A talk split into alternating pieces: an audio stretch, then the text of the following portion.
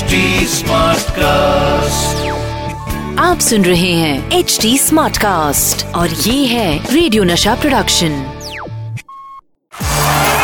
Nasha master strokes with Sandeep Patil only on radio Nasha फिर वही great shot what a player he is दीवानगी। 27 फरवरी 1996 bat और ball के बीच में जब जंग छेड़ी जाती है, जब फाइट होती है तो जो लोग देखने आए हैं, उनको काफ़ी मज़ा आता है। और फाइट ऐसे बल्लेबाज और एक ऐसे तगड़े गेंदबाज के बीच में हो तो उसका मज़ा दुगना हो जाता है।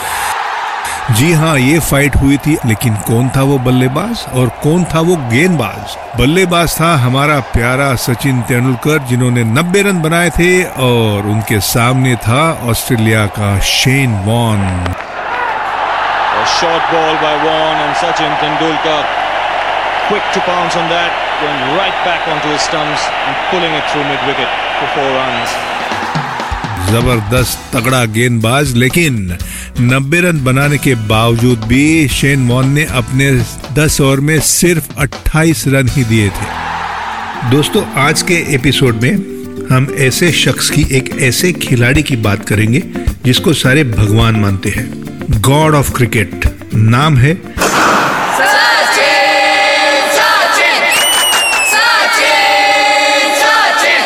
सचिन रमेश तेंदुलकर काफ़ी सारे खिलाड़ी है जो वाइल्ड लाइफ के बारे में काफ़ी जानकारी रखते हैं और पसंद भी करते हैं।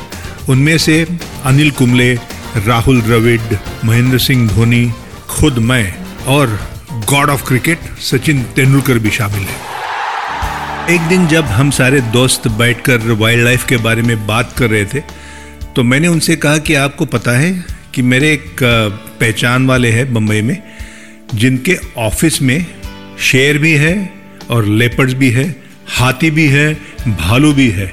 मेरी इन बातों का इन्हें यकीन नहीं हुआ। इसलिए सचिन ने कहा कि सैंडी भाई, चलो चलते हैं, अभी जाकर देखते हैं। तो मैंने कहा कि अभी नहीं होगा, लेकिन मैं कल इंतज़ाम करता हूँ। जैसे हम अंदर गए तो एक बड़ा पिंजरा नज़र आया, जिस पिंजरे में ये दो लेपर्ड से और इनका नाम गणेश और गौरी था। एक तरफ़ मिस्टर घोष, उनके मैनेजर डे, दूसरी तरफ़ मैं और तीसरी तरफ़ सचिन और सचिन की सेना। सारे देख रहे थे लेपट की तरफ़।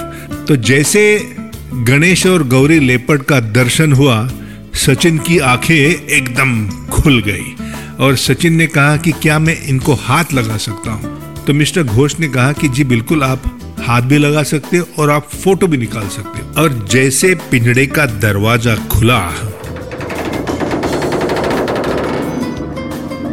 और गणेश और गौरी के कदम पिंजड़े से बाहर निकले तो पूरा माहौल, पूरा नज़ारा ही बदल गया।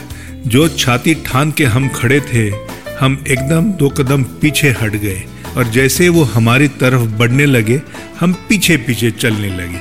ना सिर्फ़ मैं बल्कि सचिन तेंदुलकर सचिन तेंदुलकर के साथ आई हुई सारी सेना भी पीछे हट गई।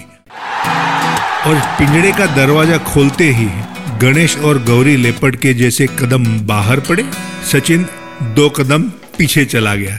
तो मैंने सचिन को कहा कि अरे, आप तो फ़ोटो निकलने वाले थे, आप हाथ लगाने वाले थे, आपको क्या हो गया? तो नेचुरली जब सचमुच ऐसे जानवर आपके सामने खड़े होते हैं तो आप टेस्ट क्रिकेटर हो, ये भूल जाते हो। और डर तो लगता है। और इसीलिए ना सिर्फ़ सचिन, मैं भी थोड़ा घबरा गया था।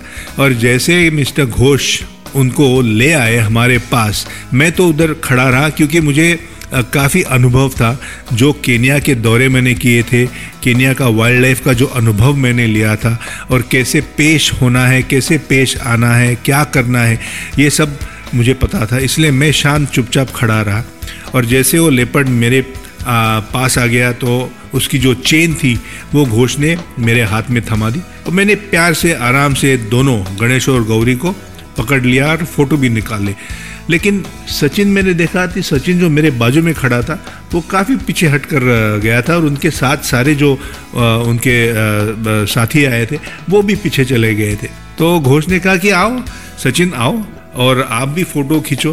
तो जो फ़ोटो सचिन ने खिंचवाया है। मैं बताना नहीं चाहूँगा मैं दिखाना भी, भी चाहूँगा। और सचिन तेंदुलकर इतना घबराया हुआ था जब गणेश की चेन सचिन के हाथ में थोपी गई तो गणेश एक तरफ़ चेन एक तरफ़ और सचिन दूसरी तरफ़ देख रहा था।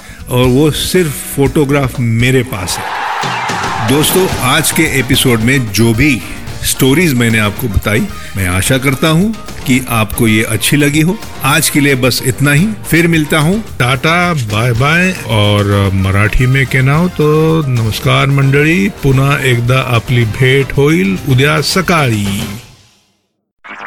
आप सुन रहे हैं एच डी स्मार्ट कास्ट और ये था radio Nasha production. HD smart Smartcast.